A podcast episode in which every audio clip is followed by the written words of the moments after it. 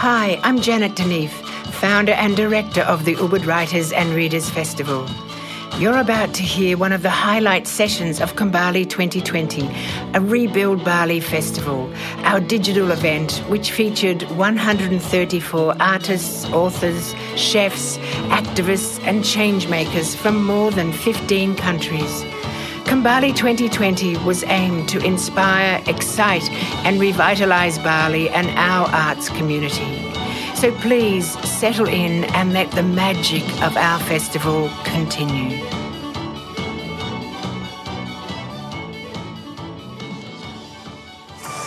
Halo semuanya, selamat datang di Kembali 2020 A Rebuild Bali Festival sebuah program digital yang dihadirkan untuk menginspirasi, menstimulasi, dan menghubungkan kembali komunitas Bali dan Indonesia berlangsung dari tanggal 29 Oktober sampai 8 November 2020. Kembali adalah sebuah upaya revitalisasi dalam menghadapi tantangan-tantangan global. Saat ini, melakukan perjalanan sangatlah tidak mungkin, namun upaya untuk menciptakan koneksi atau keterhubungan adalah hal yang utama dan festival ini menyatukan orang-orang di Bali dan Indonesia bersama dengan audiens internasional. Perkenalkan, saya Vanessa Martida sebagai moderator akan memandu perbincangan kita kali ini pada main program, program utama From Rubbish to Rise. Dan di tengah-tengah kita sudah hadir adalah sosok yang sangat inspiratif, ada Bli Made Januriasa. Halo Blis. Halo. Apa Vanessa. kabar? Bagus, bagus. Thank Baik you. ya, sehat Bli ya. Jadi Ya, khas Tengkara. Januriasa ini merupakan seorang penjelajah dunia asal Bali. Ia selalu berupaya bagaimana mewujudkan filosofi timur dengan dipadukan dengan gaya hidup barat dan tertuang dalam berbagai karya cipta juga sikap hidupnya. Sebagai pelatih somatik, latihan Aikido yang telah lama ia pelajari juga tetap menjadi sebuah metafor fisik dalam hidupnya. Blimade juga meyakini bahwa prinsip dan juga kearifan lokal budaya Bali memperkuat minat dan pemahamannya terhadap apa yang dia yakini cara hidup dan sikap hidupnya. Dan e, beberapa waktu lalu nih Blimade saya banyak sekali lihat berita-berita gitu kan Ya. di media sosial kemudian juga di internet tentang gerakan yang Blimade inisiasi yaitu Plastic Exchange Bali. Dan yang menarik di sini adalah tidak sekedar kita hanya mengumpulkan sampah begitu kan yang biasanya kemudian dibawa ke katakanlah eh, tempat pengolahan begitu. Tapi ini di tengah situasi pandemi justru ada gerakan ini dan menukarkannya dengan beras. Dan ini gerakan yang dari akar rumput gitu beli. Maksudnya betul. desa-desa gitu, semua masyarakat eh, adat gitu ikut terlibat. Nah di tengah situasi yang katakanlah serba semua gelisah, kemudian apa ya marah-marah gitu di media sosial kita lihat. Nah Blimade hadir justru dengan satu gagasan yang inspiratif. Nah ini seperti apa sih gerakannya Blimade? Boleh cerita kepada kita? Cerita sedikit ya. Iya. Uh, jadi begini, uh, Mbak Vanessa, um, ini berawal dari pepatah mengatakan bahwa di dalam kesulitan itu ada kesempatan. Ya, kalau bahasa Balinya dibilang inside of the crisis there is an opportunity. Jadi uh, saya ingat itu hari Jumat tanggal 1 Mei, saya berpikir apa krisis yang kita hadapi pada saat ini.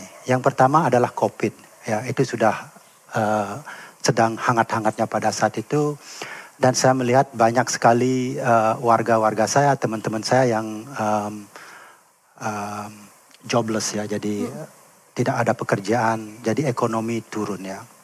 Nah kemudian yang kedua adalah masalah lingkungan. Ya, kita di Bali adalah hidup dari pariwisata mau tidak mau. Uh, salah satu yang kita hadapi di Bali adalah masalah plastik, yaitu masalah lingkungan. Nah yang ketiga yang kadang-kadang tidak pernah kita pikirkan adalah suatu pengkondisian uh, seperti ini Mbak Vanessa. Kalau ada suatu bencana, itu biasanya orang berbondong-bondong membawa bantuan. Nah itu tidak ada salahnya orang memberikan, tidak ada salahnya orang menerima. Tapi kadang-kadang kita bermaksud baik untuk memberi sesuatu dan orang menerima. Itu kita tidak menyadari kita me, me, mengkondisikan suatu sikap orang itu menunggu. Ya. Jadi merasa helpless, jadi merasa tidak berdaya. Oh nanti ada orang yang membantu begitu ya. Nah, jadi di dalam uh, program ini ada tiga hal sebenarnya yang saya cover, yang yang saya uh, uh, cover di sini. Yang pertama adalah jati diri. Hmm. Jadi jati diri kita sebagai orang Bali, kita bisa membersihkan tempat kita, kita bisa membersihkan rumah kita, kita bisa membersihkan Bali, ya. Kemudian yang kedua adalah uh, prosperity atau kemakmuran. Nah, jadi dia dengan membawa sampah, dengan membawa plastik, sampah itu sampah apa aja bisa, plastik, magic jar, uh, besi, karton, kardus, suami istri yang nggak kepake bawa ke sini. Kita tukar pakai beras ya. Jadi itu secara jangka pendeknya dia bawa sampah, kita kasih beras. Hmm. Nah jangka panjangnya apa? Ya. Nah ini kalau sudah bersih di Bali, kita seneng di rumah seneng, uh, perusahaan apa usaha seneng jadi ekonomi berjalan. Hmm. Yang ketiga adalah lingkungan. Ya, lingkungan akan bersih dari sampah plastik. Jadi dignity, yeah. prosperity, lingkungan. Wah luar biasa ini dan kalau boleh tahu nih Bima, ini kan yeah. udah terbersit dari katakanlah satu Mei gitu ya. Kemudian sampai sekarang ini gerakannya seperti apa gitu? Udah berapa orang yang terlibat? Kemudian udah berapa desa yang tersentuh? Kemudian plannya juga atau rencana-rencana jangka panjangnya bagaimana? Jadi tanggal 3 Mei itu saya melakukan di Banjar saya. Saya iseng-iseng sebenarnya gitu loh. Iseng-iseng lah di Banjar saya coba ini saya suruh orang ngumpulkan sampah, saya kasih beras. Nah kemudian setelah empat hari, saya kok berpikirlah ini bisa kita apa copy dan copy paste gitu loh. Mm -hmm. uh, jadi dari satu banjar ke banjar yang lain. Nah kemudian saya membuat sistem, membuat metode, kemudian saya catat semuanya jadi tiga hal yang saya catat. Yang pertama adalah dignity, berapa orang.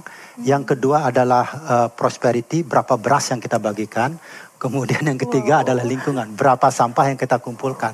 Nah pertanyaannya tadi berapa sudah? Sekarang yeah. sudah terlibat hampir 100 banjar di seluruh, uh, kebanyakan di mm-hmm. daerah Gianyar. Mm-hmm. Kemudian itu kita sudah uh, sampai 6.000 orang, 6.000 kepala keluarga itu berarti satu keluarga anggaplah empat orang, itu 24 ribu orang yang sudah kita Sentuh bagikan ya. uh, prosperity-nya. Mm -hmm. Nah kemudian sampah yang kita kumpulkan itu sudah hampir sampai 55 ton. Jadi 55 ribu kilogram. Wow. Bayangkan itu. Iya, iya, ya. iya. Luar biasa sekali dan tentunya yang menjadi menarik adalah seperti yang sempat saya bilang di awal tadi nih, Blima Dedis di tengah semua orang berharap begitu kan kayak menunggu uh, atau mungkin protes-protes gitu. Ternyata we can do something. Ya, dan dengan kebersamaan itu jadi apa ya akselerasinya bagus sekali kan. Yeah. Nah, ke depan itu gimana Blima Dedis? Maksudnya apakah ingin uh, uh, mensosialisasikan lagi ke banjar-banjar yang lain atau justru ini dikopi oleh provinsi lain atau dari daerah ya. lain seperti apa? Jadi uh, ide ini sebenarnya sangat berkesinambungan dan uh, endless ya. Jadi sekarang di sini dari satu banjar ke banjar yang lain. Ya, target saya dari seluruh Bali ya, seluruh Bali. Saya sering bilang ke orang-orang, orang datang, Pak Made perlu apa sekarang? Saya perlu uang. Kalau ada orang kasih saya 2 miliar, 3 miliar US dollar, saya bersihkan seluruh Bali sekarang. Ya. Benar, saya bisa bersihkan sekarang. Kenapa? Karena satu, kita punya kearifan lokal. Hmm. Ya, kearifan lokal itu apa saja? Kita punya banjar, kita punya uh, desa adat, kita punya uh, perkumpulan muda-mudi, kita punya PKK, kita punya subak, kita punya sekedemen ya, hmm. demen membersih-bersih ya. Jadi kita banyak punya seke-seke, kita banyak punya kelompok-kelompok yang bisa kita uh, uh, yang yang bisa kita uh, ajak bekerja sama untuk membersihkan Bali. Ya. Iya, bukannya yang yang akan memetik manfaat ini bukannya siapa? Kita. Hmm. Kita yang hidup di Bali, hmm. kita sebagai orang Bali, kita sebagai pendatang yang hidup di Bali, kita sebagai pengusaha yang berusaha di Bali. Hmm. Tiga hal. Semua. Ya, apa yang tiga hal tadi? Dignity, Dignity prosperity, prosperity lingkungan. Wah, luar biasa nih dan tentunya yang membuat saya lebih penasaran lagi Blimadi adalah bukan sekedar gerakannya tapi apa sih filosofi hidup yang kemudian apa ya um, Blimade bisa melahirkan inspirasi itu, gerakan itu. Nah, saya dengar Blimade juga menjelajah berbagai negeri. Nah, itu gimana Blimade awal ceritanya, kemudian menekuni aikido, martial art, membuka restoran dan lain-lain. Ya, um, sedikit uh, tentang uh, background saya. Jadi tahun 96 itu um, saya mendapat kesempatan untuk uh, datang ke Amerika. Akhirnya saya datang ke situ, uh, kemudian bertemu dengan orang-orang di situ dan kebetulan sekali orang-orang yang saya ketemu itu adalah orang-orang uh, yang sangat mempengaruhi perjalanan hidup saya sebagai saya sekarang. Uh, saya masih ingat setelah saya tinggal di Amerika sekitar tiga tahun, itu saya kok apa seperti melihat Bali dari sisi lain gitu loh Ya dulu saya hidup di Bali ada orang upacara, oh sudah biasa. Oh ada orang nari, oh sudah biasa. Ngelihat pemandangan yang indah, oh sudah biasa. Sudah sudah tidak apa namanya wah lagi gitu loh. Nah tetapi setelah saya tinggal di luar Bali selama tiga tahun, saya tuh melihat Bali seperti sesuatu yang saya rindukan, yang saya harus apa namanya, kalau saya kembali lagi nanti ke Bali, saya mau berbuat sesuatu gitu loh. Nah kemudian uh, di dalam perjalanan juga saya kebetulan uh, bekerja dengan perusahaan namanya perusahaan Patagonia. Itu adalah salah satu perusahaan uh, garment yang bergerak di bidang uh, outdoor untuk uh, naik gunung, bersepeda, um, dan itu sangat mempengaruhi uh, kehidupan saya terutama tentang lingkungan. Hmm. Ya, karena uh, perusahaan itu sendiri memang sangat-sangat getol dengan lingkungan. Jadi uh, kita itu datang bekerja sudah mulai diperkenalkan dengan oh apa sih itu recycling, hmm. oh apa sih bahayanya plastik, oh apa sih bahayanya kalau kita makan makanan uh, yang dimodifikasi. Nah, jadi dari situ saya sudah mulai ada bibit-bibit ya. Um, dan kembali lagi sebelum saya berjalan ke keliling dunia. Itu saya dulu uh, kuliah di uh, Universitas Udayana. Saya ikut Mapala. Oh. Itu mahasiswa pencinta alam. Uh, kadang-kadang uh, juga dibilang mahasiswa paling lama. Teman-teman saya tamat tiga tahun, saya enam tahun, tapi saya bangga. Um, jadi memang dari dulu sudah ada sedikitlah katakan bibit-bibit di dalam uh, jiwa. Nah kemudian dengan adanya uh, melanglang buana ini itu semakin tumbuh dan semakin subur. Nah kemudian akhirnya saya ketemu dengan beberapa mentor seperti salah satunya adalah uh, Aikido. Jadi Aikido itu adalah martial art dari Jepang. Uh, jadi uh, asal kata Aikido itu adalah Ai itu artinya harmoni, Ki itu artinya uh, life force atau Ki atau jiwa Kemudian do itu adalah uh, pelatihan. Jadi bagaimana kita melatih diri kita, kita itu harmoni ya dengan sesama. Nah kalau di Bali ada yang namanya Tri Hitakarana ya. Jadi harmoni dengan Tuhan, harmoni dengan manusia dan harmoni dengan lingkungan. Nah kemudian saya juga ketemu dengan mentor saya yang mengajarkan saya tentang uh, yang namanya somatik. Nah somatik itu adalah uh, dari kata uh, Yunani itu soma, soma itu artinya tubuh. Hmm. Jadi tubuh kita itu terbentuk dari sejarah kita. Nah sejarah kita itu apa? Adat, hmm. orang tua, sekolah, pekerjaan, apa yang kita makan, apa yang kita lakukan, itu semua membentuk tubuh kita. Nah di dalam tubuh ini ada yang namanya mood, emotion, ada yang namanya sensasi, ya, sensation atau perasaan. Itu semua ada di dalam tubuh kita. Hmm, hmm, hmm. Wah, gitu menarik sekali. Jadi akhirnya dari pemahaman itu kemudian menjadi katakanlah apa ya prinsip dan juga sikap hidup begitu ya berarti ya Blimani. Kurang lebih seperti itulah. Nah kemudian berlanjut lagi nih perjalanannya kan iya. di Bali akhirnya memutuskan untuk katakanlah membuat sesuatu yang berbeda gitu terkait dengan makanan, kemudian juga pertanian. Itu seperti apa perjalanannya? Nah, kemudian uh, tahun 2010 uh, saya kembali ke Indonesia. Nah pada saat saya kembali ke Indonesia itu saya cuman maunya tinggal aja di Bali selama beberapa bulan kemudian balik lagi ke Amerika. Tetapi uh, kodrat menunjukkan jalan yang lain. Akhirnya saya bekerja di pada salah satu uh, healing center di sini namanya Five Elements. Uh, kemudian di Five Elements saya ketemu dengan uh, chef namanya uh, Pak Maderunata adalah salah satu raw chef plant based uh, di Indonesia beliau.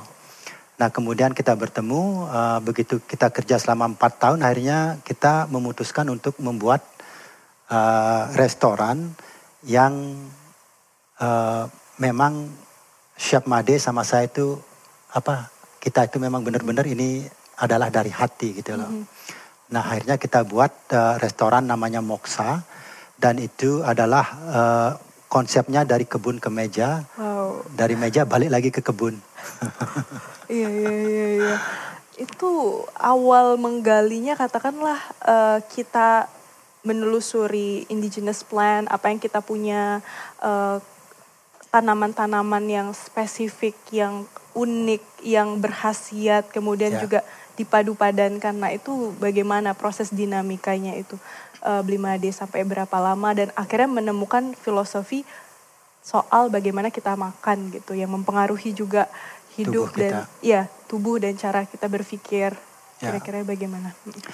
Jadi uh, pada saat sebelum saya me membuka restoran itu, Chef Made sama saya duduk bareng dulu. Hmm.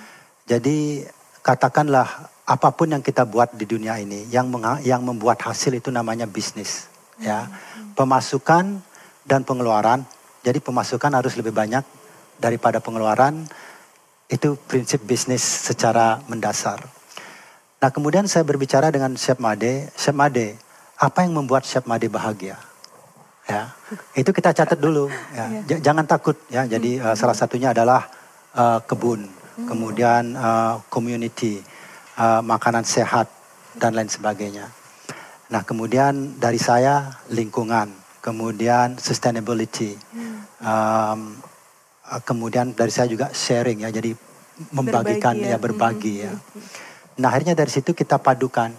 Nah bagaimana caranya kita membuat semua ini dalam satu konsep. Nah akhirnya kita buat konsep karena Chef Made adalah salah satu uh, pakar makanan mentah. Mentah dalam artian uh, bukan uh, dari uh, sashimi atau sushi, mm -hmm. tapi makanan mentah dari uh, tumbuh-tumbuhan. Ya. Nah akhirnya kita membuat yang namanya restoran itu namanya uh, plant based, jadi berbasis tumbuh-tumbuhan.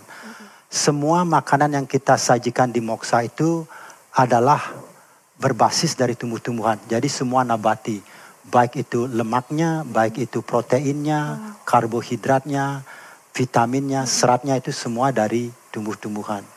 Hmm. Dan rasanya kita berani ngadu, hmm. ya. Hmm kalau mau makan makanan kare yang terlesat, datang ke Moksa. Hmm, Asam laksa, datang ke Moksa. Nah, kemudian dari apa yang kita tanam, mm-hmm. kemudian disaji, diolah sedemikian rupa, disajikan dan kita makan. Nah, tadi mm-hmm. sempat kita diskusi soal filosofi makan itu, itu seperti makan. apa? Boleh dibagi kepada teman-teman di rumah. Kalau kalau saya ya pribadi ya, mm-hmm. filosofi makan itu makanan adalah hak asasi yang paling mendasar sebagai manusia. Kita makan apa aja boleh, ya. Makan batu pun sekalian boleh kalau mau, ya. Secara kasarnya begitu loh. Yeah. Nah kemudian kita tidak boleh makan sesuatu kan karena apa? Pertama karena kita tidak suka. Mm. Kedua karena kepercayaan. Ketiga karena alergi. Mm. Keempat karena memang tidak tumbuh di tempat saya. Yeah Kelima, karena memang ada sesuatu yang membuat Anda itu tidak mau memakan makanan itu. Nah, kadang-kadang saya melihat orang makan itu dia seperti agama. Dalam artian, oh, saya itu kalau makan begini, saya lebih loh daripada kamu. Hmm. Ya, seolah-olah dia tuh superior kalau dia memakan seperti ini. Hmm. Kalau saya monggo silahkan ya apa pun yang anda makan itu adalah akan mempengaruhi tubuh anda kalau memang makanan seperti itu yang memang akan membuat anda merasa bagus atau merasa senang, silakan. Ya. ya. Dan kemudian saya juga melihat uh, apa ya beberapa konsep gitu ataupun hal-hal yang Pak Made yakini ini satu persatu kemudian menumbuhkan pemahaman yang lebih holis, holistik gitu bagaimana yeah. cara kita uh, memahami hidup, menjalani hidup. Tadi juga kita sempat diskusi bahwa sebenarnya banyak orang loh Pak Made yang tidak sadar gitu ketika melakukan sesuatu atau ketika berjalan nggak sadar atau ketika misalnya kita mau pergi ke satu tempat kita di jalan kadang nggak sadar tiba-tiba yeah. udah sampai gitu kan yeah. nah gimana untuk bisa menumbuhkan itu apakah dengan uh, katakanlah kita latihan juga martial art atau punya pemahaman yang lebih dalam itu bisa membantu kita gitu dalam sehari-hari ya um, jadi sebenarnya di Bali itu kita sudah ada sebenarnya ya yang namanya uh, uh, uh, kalau kita lihat di tubuh kita itu sebenarnya ada tiga dimensi ya. Hmm. Tiga physical dimensi, tiga uh, dimensi fisik. Yang pertama adalah ini ya, yang uh, ini, naik turun ini. Ini adalah dimensi jati diri. Ya. Kalau dilihat secara uh, kearifan lokal di Bali itu namanya Trikaya, Trikaya Paris, uh, sorry, Trihita Karana. Ini adalah hubungan kita kepada Tuhan. Kalau kita mau percaya diri, lihat garis ini. Hmm. Ya, seperti Mbak Vanessa sekarang duduk duduknya tegak. Ya, ya percaya diri. Rasanya lain kan. Yeah. Nah, coba kalau duduk kayak begini. Kelihatannya lain, perasaan pasti lain di dalam. Hmm. Ya. Nah, kalau gini sekarang saya dari sini ke sini aja sudah sudah lain gitu loh. Ya. Nah, ini ini yang pertama. Jadi hubungan kita kepada Tuhan. Yang kedua adalah ini, hubungan manusia ke manusia. Ya. Jadi hati kita itu di mana? Di depan sini kan. Kalau kita mau terbuka gimana? Pasti begini ya kan. Nah kalau saya ngobrol sama Mbak Vanessa kayak begini gimana? Yeah. Ya tertutup kan? beda, beda. Ya beda kan. Nah kalau saya ngobrolnya kayak gini terbuka kan. Yeah, yeah. Ya itu yang ketiga. Eh, yang kedua, yang ketiga adalah kita ada depan, hmm. ada belakang. Nah depan itu adalah uh, uh, masa depan hmm. dan belakang itu adalah sejarah kita. Nah kalau kita berjalannya condong ke depan, Nah ini yang membuat kita lupa. Ya kita nggak tahu kita sudah sana karena kenapa? Kalau misalkan sekarang uh, saya misalkan mau pulang nih, mm-hmm. tapi pikiran saya sudah di rumah nih. Yeah. Secara tidak langsung tubuh saya pasti akan begini. Mm-hmm. Ya, tidak mungkin saya oh saya mau ke rumah sekarang pikiran saya di rumah. Nah kalau gini nih saya ah, nyak bin pindah nyak saya saya kengken. Benar benar. Ya. Mempengaruhi ternyata ya. Sikap, mempengaruhi sik tubuh kita. Tubuh itu. Oh, hmm, hmm, hmm. Nah kalau sekarang kita seperti pertanyaan Mbak Vanessa tadi, bagaimana saya bisa sad, artinya ngeh gitu loh, mm -hmm. ya aware ya. Nah lihat tubuh kita dulu. Nah kalau kita naik sepeda motornya gini, berarti sudah kita sudah tidak present, kita sudah tidak berada di tempat ini. di mana kita berada, kita sudah berada di tempat yang akan kita tuju. Iya iya iya. iya. Ya. Kadang-kadang saya sendiri juga ya kalau kita sudah terlambat misalkan gitu ya uh, kita sudah oh saya mau ke taman baca nih aduh harusnya sana sudah jam 2 hmm. saya sudah berpikir di situ akhirnya saya nggak berpikir gitu loh pikiran saya sudah di sana saya tadi ngelewatin apa itu sudah nggak inget gitu loh iya nah itu berarti hal-hal seperti itu kemudian bermuara pada berpikir jernih pada situasi krisis yang melahirkan Tuh. gerakan itu. Saya kira seperti itu 5D perjalanannya atau jadi, bagaimana? Hmm. Jadi ya begitu. Uh, karena kalau kita sudah yang namanya seperti saya bilang tadi hari Jumat tanggal 1 hmm. Mei. Mei.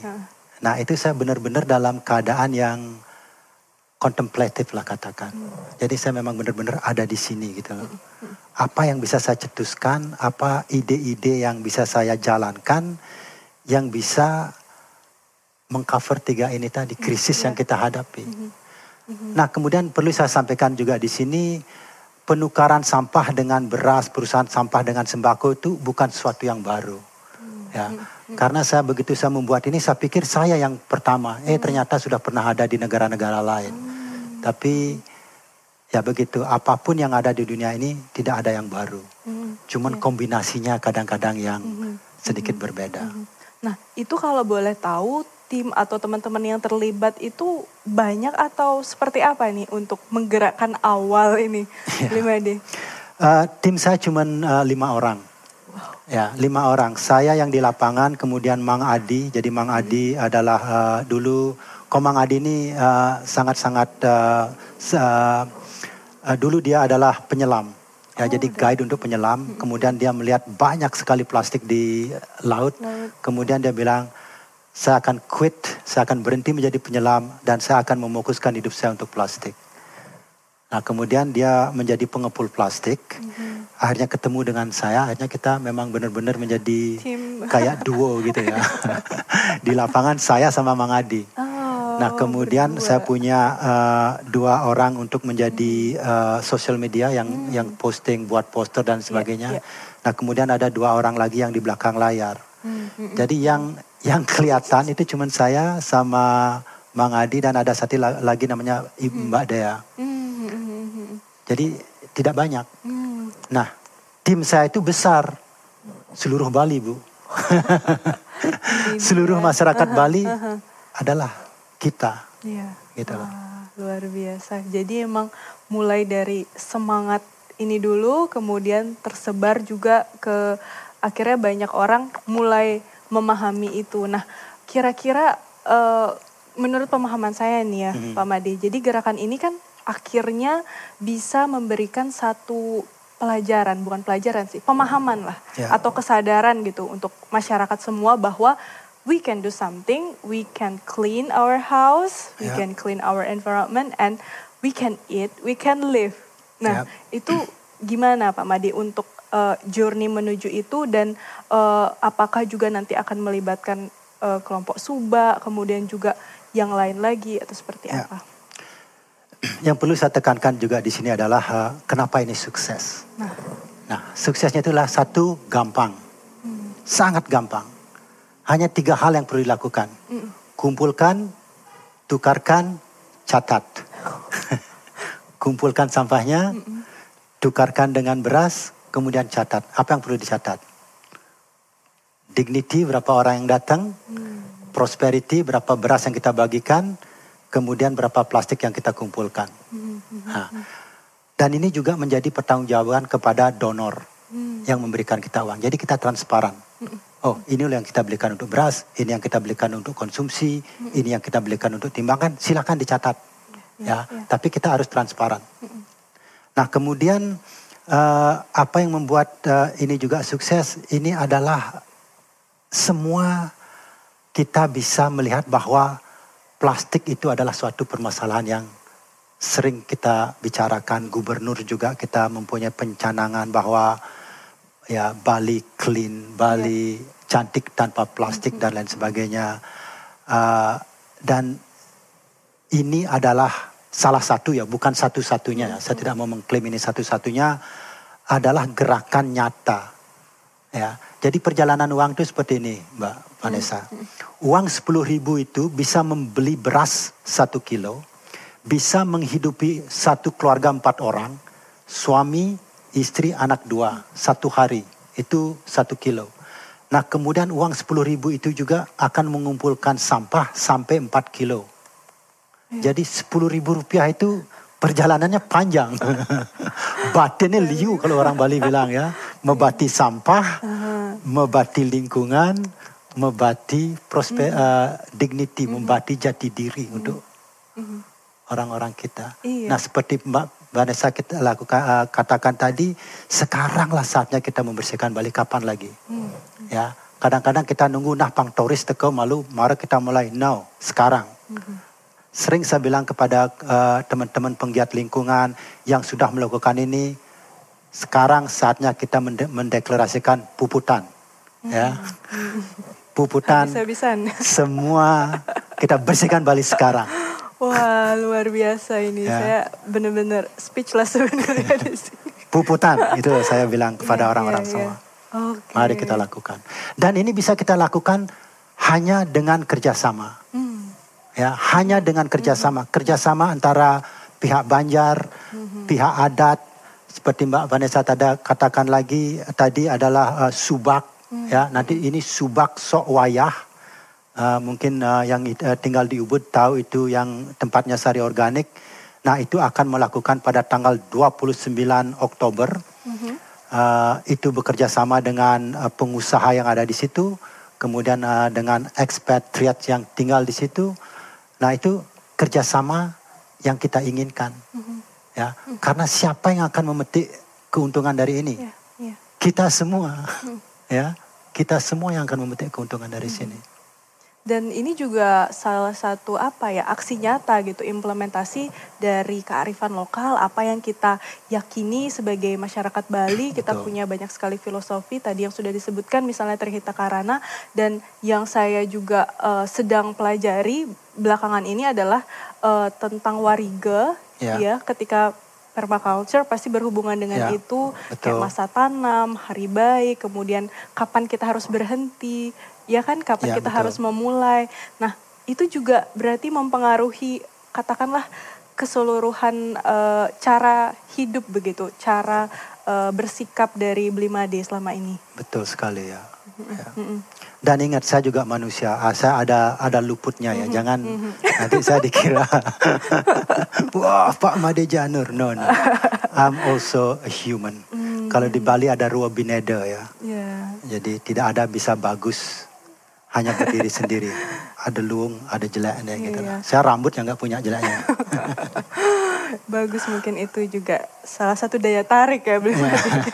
nah, berhubung juga katakanlah Blimade eh, sudah melanglang buana nih ke Ya. berbagai negara. Nah, bagaimana sih akhirnya jejaring katakanlah juga eh, pertemanan, friendship eh, dengan sahabat-sahabat yang ada di luar itu kemudian apakah juga turut mendukung gerakan ini atau sebaliknya Blimade yang menginspirasi mereka melakukan hal itu di luar. Nah, sejauh ini seperti apa?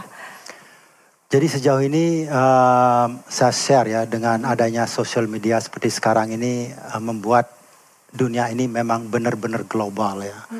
Global dalam artian jarak sudah tidak menjadi suatu permasalahan lagi.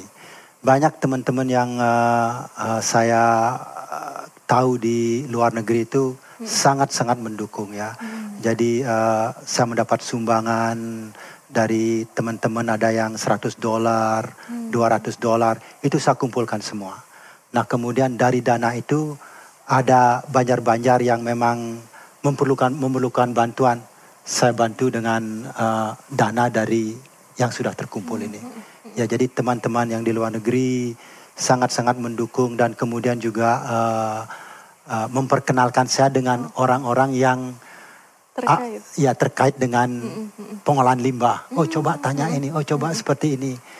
Nah salah satu uh, ide saya, jadi bayangan saya ke depan ini adalah saya mau mencari tanah yang besar.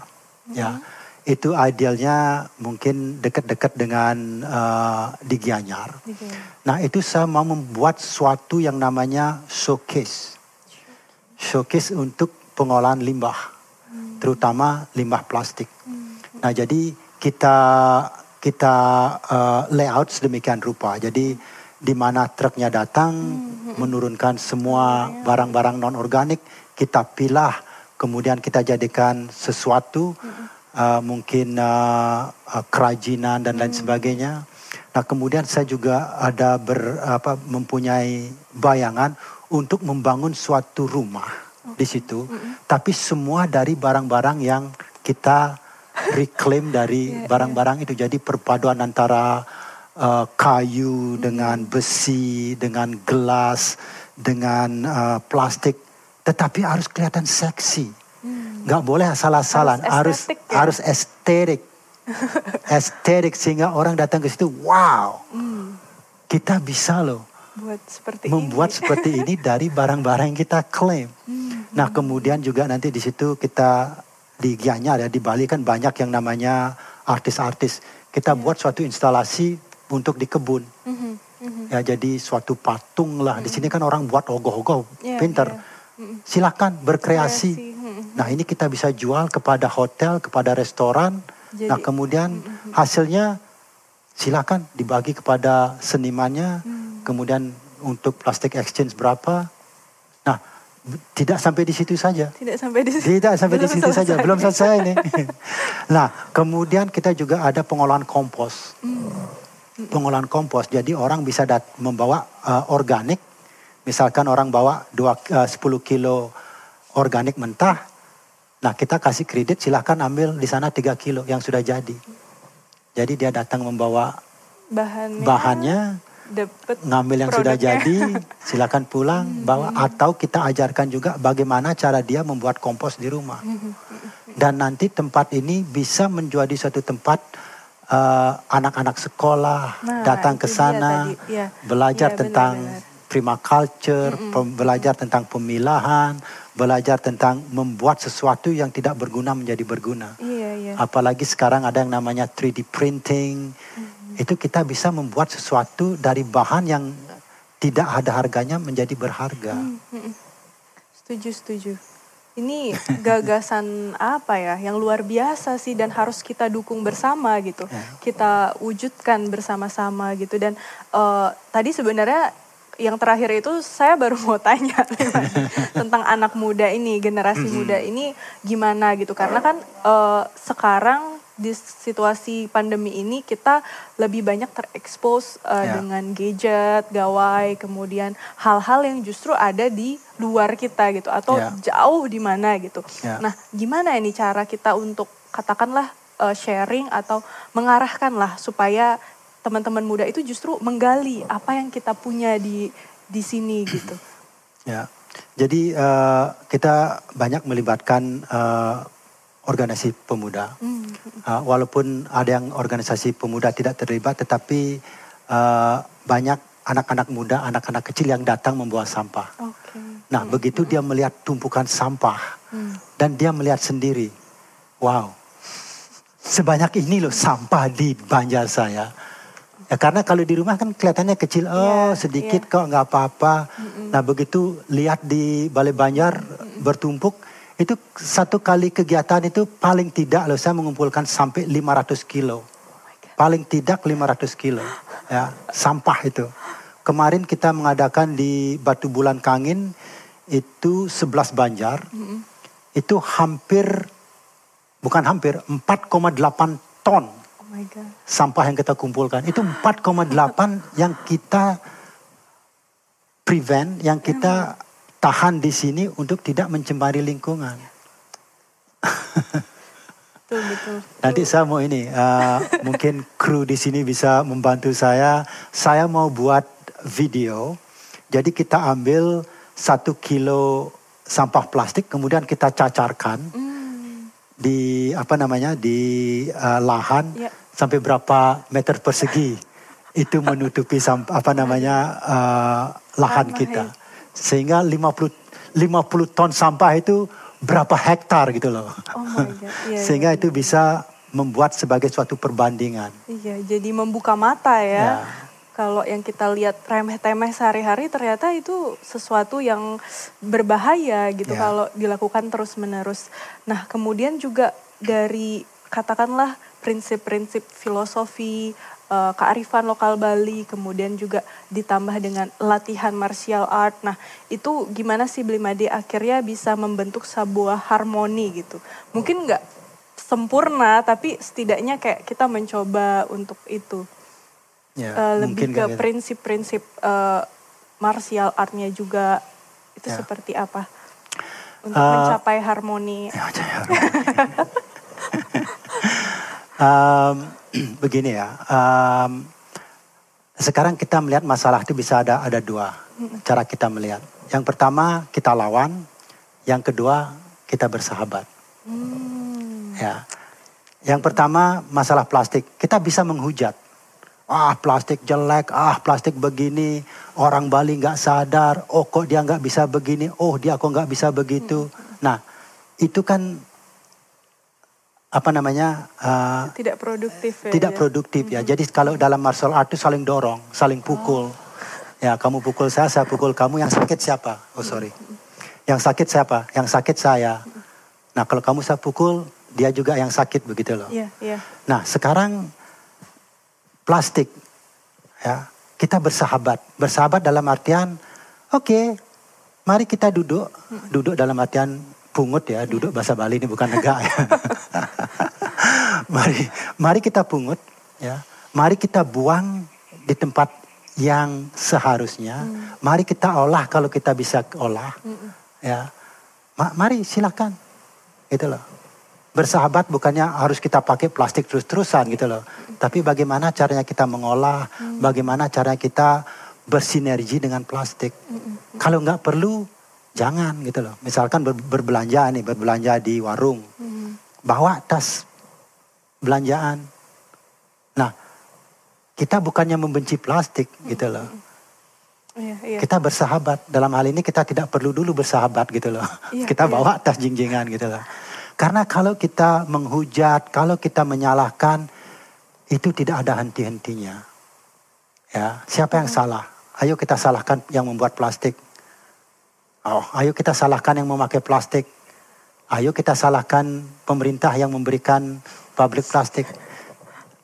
Tidak akan ada henti-hentinya. Iya, iya, betul, betul. betul. Ya. Mari kita bersahabat semua. Bersahabat dalam artian kita sebagai masyarakat Bali, mari kita bekerja sama. Bekerja sama kan bersahabat. Pengusaha, expat, hotel, restoran, semua. Kalau kita bersatu di sini, ya, dengan a common goal, dengan tujuan yang sama, dalam hal ini untuk membersihkan Bali, puputan ya, membersihkan Bali, mari kita kerjakan bersama-sama. Karena ini tidak akan bisa kita kerjakan sendiri-sendiri. Ya, impossible ya, jadi tidak mungkin. Kita harus bekerja sama. Wah, luar biasa sekali Budi. Semangatnya ya. Semangat harus, harus. semangat dulu. Dan ini juga salah satu apa ya, hal yang saya kira tertai, eh, terkait gitu dengan apa yang kita lakukan di festival eh, Kembali 20 ini kan. Karena ini juga katakanlah di tengah situasi pandemi yang tidak mungkin orang datang, menonton, kemudian juga berbicara atau berbagi secara langsung, tapi Ya. insist gitu tetap harus harus, Harus. diadakan harus diselenggarakan gitu kan dan harus tetap berbagi gitu selalu ada cara gitu ya Blimade ya untuk Di bisa dalam kesulitan iya betul pasti ada cara. berbagi gitu kepada teman-teman Ya. eh, lain dari narasumber-narasumber yang inspiratif gitu yang punya gagasan-gagasan luar biasa dan mm, eh, apa ya lagi hal-hal yang terkait saya mau tanya adalah misalnya nih Blimade kita melihat di Bali juga eh, masalah tidak hanya sampah begitu ya air juga kan eh, katakanlah terkait dengan limbah apa segala macam. Nah eh, kira-kira nih daripada kita menunggu atau katakanlah eh, marah-marah gitu yang tidak produktif hal apa nih kita bisa lakukan gitu untuk bisa Ya. memuliakan sumber daya air ini? Salah satunya dengan pembersihan dari sampah ini akan paling tidak ya Iya. adalah salah satu langkah yang sangat besar untuk mengembalikan eh, aliran sungai, sumber-sumber mata air dari pencemaran.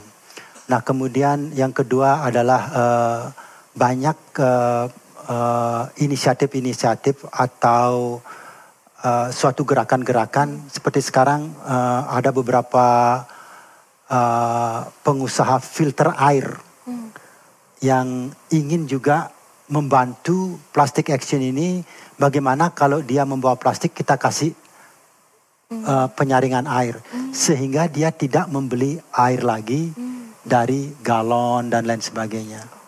Nah itu kalau dia keluarga empat orang ya, saya bilang keluarga empat orang karena nyoman sama ketut sudah langka sekarang. Wayan sama Made aja. Itu di dalam satu bulan dia paling tidak membeli eh, air galon itu sampai 200 ribu. Itu dalam satu tahun 2 juta 400 rupiah. Nah kalau dia mau beli atau tukar eh, dengan eh, dengan saringan ini harganya cuman ada yang 600, ada yang 700 ribu dan itu bisa dipakai sampai lima tahun. Dan itu bisa air keran, air apa pun bisa ditaruh di situ. hmm, Nah, itu akan memberikan kembali lagi kepada tubuh kita, Iya, kepada iya, soma kita. siklus ini sebenarnya Siklus ya. Jadi kadang-kadang kita kan eh, eh, minum airnya kurang. Mhm. Ya, Iya, iya. satu karena eh, dadi sing minum ya nih ya, Hmm, ya, ya, dadi sing minum bersih enggak gitu loh. Ya. Jadi kalau kita melihat air itu yang pertama kita lihat adalah warnanya, kemudian kejernihannya, baunya, kemudian rasanya. Itu loh. Nah, tadi juga sempat menyinggung eh, sebelum ini ya kita sempat Ya, ya. ngobrol soal bagaimana menadah air hujan itu, kemudian Mm-hmm. memanfaatkannya. Nah, itu seperti apa, Beli? Maksudnya boleh di-share kepada teman-teman? Ya, jadi di eh, saya kasih contoh yang di Moksa ya. Jadi di Moksa itu kita punya salah satu bangunan dan kita di bawah bangunan itu kita buat eh, tandon untuk penampungan air hujan. Nah, dari air hujan itu kita gunakan untuk eh, flushing toilet Mm-mm. ya. Eh, dan itu bisa kalau itu penuh itu bisa bertahan sampai lima bulan. itu dari mus, dari satu musim ke musim yang eh, dari satu musim hujan ke musim hujan berikutnya. Jadi saya tidak perlu memakai Iya, air tidak. dari pump dari pemerintah atau air tanah. Jadi air hujan tiga hari yang lalu Iya, banyak air yang terbuang, benar. banyak sekali air yang Dari terbuang. hujannya. Ah, ah. Nah kalau itu kita tampung, Udah. kalau itu kita tampung, itu kita bisa gunakan. Iya, ya. iya. Itu sekarang airnya kan sudah hilang, Iya, udah sudah bye bye. ada hujan lagi. Ya sudah hilang. Oh, nah akhirnya jadi saya menemukan pemahaman bahwa ketika kita apa ya mencoba untuk memperbaiki satu, ternyata juga bertaut ke yang lain gitu seperti ekosistem gitu seperti siklus. Karena di dunia ini tidak ada yang berdiri sendiri. Tidak ada yang berdiri sendiri. Sekarang kita bersihkan plastik. Oh, yang kena apa? Air. Tanah jadi subur. Lingkungan bersih. Ya. Pemikiran jadi enak. Ya. Iya betul betul. Mungkin kelihatannya kita tackle satu, tapi semua di dunia ini berhubungan.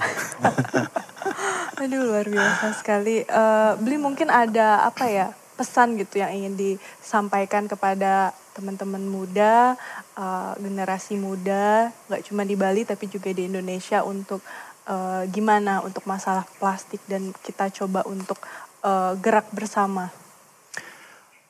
Kalau pesan saya kepada orang-orang muda adalah eh, yang pertama adalah pelajari apa yang kamu dapat pelajari.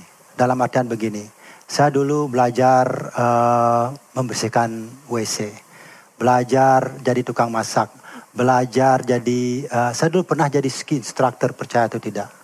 Ya, di Amerika saya belajar ski, akhirnya saya belajar begitu pinter ski, jadi eh, direkrut menjadi salah satu pelatih ski dari Bali.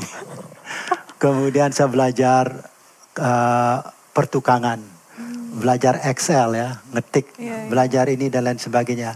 Karena kita tidak tahu perjalanan hidup kita ya. Kita tidak tahu perjalanan hidup kita kapan kita akan pakai ya. Pelajari apa yang bisa kamu pelajari. Pekerjaan itu come and go ya. Pekerjaan itu kita kerja di satu perusahaan, kemudian kerja lagi perusahaan lain dan lain sebagainya. Tetapi ilmu yang Anda pelajari itu akan melekat, akan Anda bawa. Iya. Nah sekarang saya di pada tempat yang seperti ini saya bisa buat grafik, saya bisa buat Excel, saya bisa buat Mendagi. website, bisa masak dan lain sebagainya. Bisa tapi nggak saya kerjakan semua. Iya, Kalau saya ngelihat oh diginin sedikit dong kurang begini kurang begitu, atau kalau lagi buat proposal apa gitu bisa gitu loh. Iya, iya. Jadi mengerti ya. Nah kemudian untuk masalah lingkungan, mari kita mulai. Kita menyadari bahwa ya kita ya titipkan kepada Anda, Anda nanti titipkan kepada anak cucu ya. Jangan jangan diwarisi ya. Jadi warisan dari anak cucu ini, bukannya warisan dari orang tua. Ya. Dan kerjakan apa yang bisa Anda kerjakan, walaupun kecil ya, kelihatannya kecil, eh, ya sedikit-dikit lama-lama menjadi bukit. Eh, sama halnya dengan eh, ini, dengan plastik exchange Bali ini. Pertamanya iseng ya, iseng di Banjar saya di desa di Banjar Jangkahan, desa Batu Aji Kerambitan. Akhirnya eh, menjadi sesuatu yang tidak terduga. Iya, iya, iya. Wow. Nah, hanya bisa dikerjakan dengan kerjasama. Ya. Luar biasa nih Blimade, benar-benar terinspirasi saya hadir di sini. Dan um, apa ya, jadi saya kira kata kuncinya adalah bagaimana kita melakukan sesuatu dengan kesadaran, Ya. dengan niat tulus, kemudian berbagi, Ya. kemudian peduli, dan kebersamaan. Begitu ya kira-kira Blimade ya. Saya punya mentor dulu, ada empat hal yang harus kita lihat. Hmm. Bukan harus ya, kalau bisa ya. Ya. Yang pertama adalah learning. Mhm. Learning itu belajar. Ya, melakukan sesuatu kalau ada kita nggak bisa, oh karena kan nggak bisa, akan kita tidak kita lakukan. No, tapi learning. Ya. Kemudian earning, earning itu mendapatkan uang, membuat sesuatu ya. Jadi dengan melakukan sesuatu seperti ini, penghasilan pasti akan datang. Ya, learning, earning, kemudian sharing, ya share ya. Jadi mem- pembagi ya, membagikan ya. Jadi plastic exchange ini metodenya ada, sistemnya ada, saya bagikan. Nggak usah dibayar, silakan lakukan. Yang penting duduk luluan, dapat beras. Jadi kalau kayak di eh, kalau anak-anak muda ngerti nih masalah coding, itu namanya open source. Oh iya. Open source itu adalah uh, kodenya ini free untuk digunakan. Silahkan di membuat improv- improvisasi, tapi harus dibagi. Ya. Ada orang bilang di Bali ATM, amati, tiru, modifikasi. silahkan amati, silahkan tiru, silahkan modifikasi, tapi ingat harus di share, nggak boleh di Buat sendiri. buat sendiri. Karena begitu di sharing, orang membuatnya lebih bagus Hmm. dan Dan ini juga berbagi juga. berbagi lagi. Mhm, Nah, yang terakhir adalah fun, seneng, harus demen melakukan ini. Jadi learning, earning, sharing, and fun. Wah. Itu yang kita lakukan. Luar biasa. Dan ke depan nih harapannya untuk plastik exchange Bali seperti apa? Harapan saya adalah eh, ini sukses di Bali dulu. Nah, kemudian seperti saya katakan tadi, ini bisa di ATM, diamati, ditiru dan dimodifikasi dan diimplementasikan di pulau-pulau lain, mau di Jawa, di Lombok, Sumbawa, Sumba, Sole, Flores, Solor, Alor, Roti, Sawo, dari Sabang sampai Merauke. Kemudian ke dunia. Ya, semoga terwujud. Semoga terwujud, tapi kita Bali dulu ya. Sukses di sini. Dukung kita. Caranya gimana? Yang pertama, sebarkan. Karena sebarkan tidak membutuhkan uang. Satu klik Anda punya Facebook, Anda punya WhatsApp, Anda punya eh, jejaring sosial, bagikan. Buatkan viral dulu. Ya, bila perlu kasih kata puputan. ya, puputan sekarang. Iya. Ya, sekaranglah waktunya. Yang kedua, kalau Anda mempunyai em, lebih sumbang, ya, karena sampah yang kita kumpulkan itu tidak ada nilainya dalam tanda kutip, ya, Eh, dan kita memberikan beras yang nilainya paling tidak 10.000 ribu per kilo.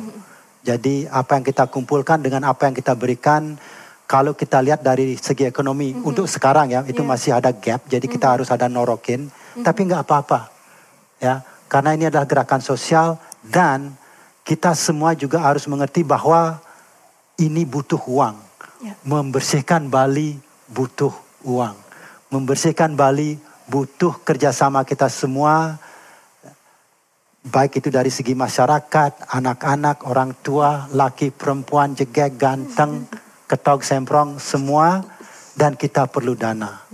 Ya. Oke, semoga bisa terwujud semua plan atau rencananya. Blimade, terima kasih sekali sudah uh, berbagi dengan teman-teman di Kembali 20 ini. Terima Dan kasih. semoga kita bisa berjumpa lagi ya, Blimade, untuk kolaborasi-kolaborasi lainnya dan cerita-cerita menarik lainnya. Silakan. Dan teman-teman, Kembali 20 dapat terwujud berkat dukungan dari Yayasan Mudra Swari Saraswati, pa- patron program dan para donaturnya. Patron program ini diselenggarakan untuk menghimpun dukungan demi keberlangsungan festival dan yayasan. Dengan memberikan kontribusi yang berharga bagi yayasan patron program, Anda terlibat langsung dalam menyelenggarakan festival-festival dari Yayasan Mudra Swari Saraswati. Kontribusi Anda juga akan menjamin masa depan wadah lintas budaya bagi kata-kata, gagasan, dan seni kreatif yang bermakna di Indonesia. Ikuti terus Ubud Writers Festival di Instagram, Twitter, dan juga Facebook. Kunjungi www.ubudwritersfestival.com untuk mendapatkan informasi lebih lanjut mengenai patron program. Sampai jumpa.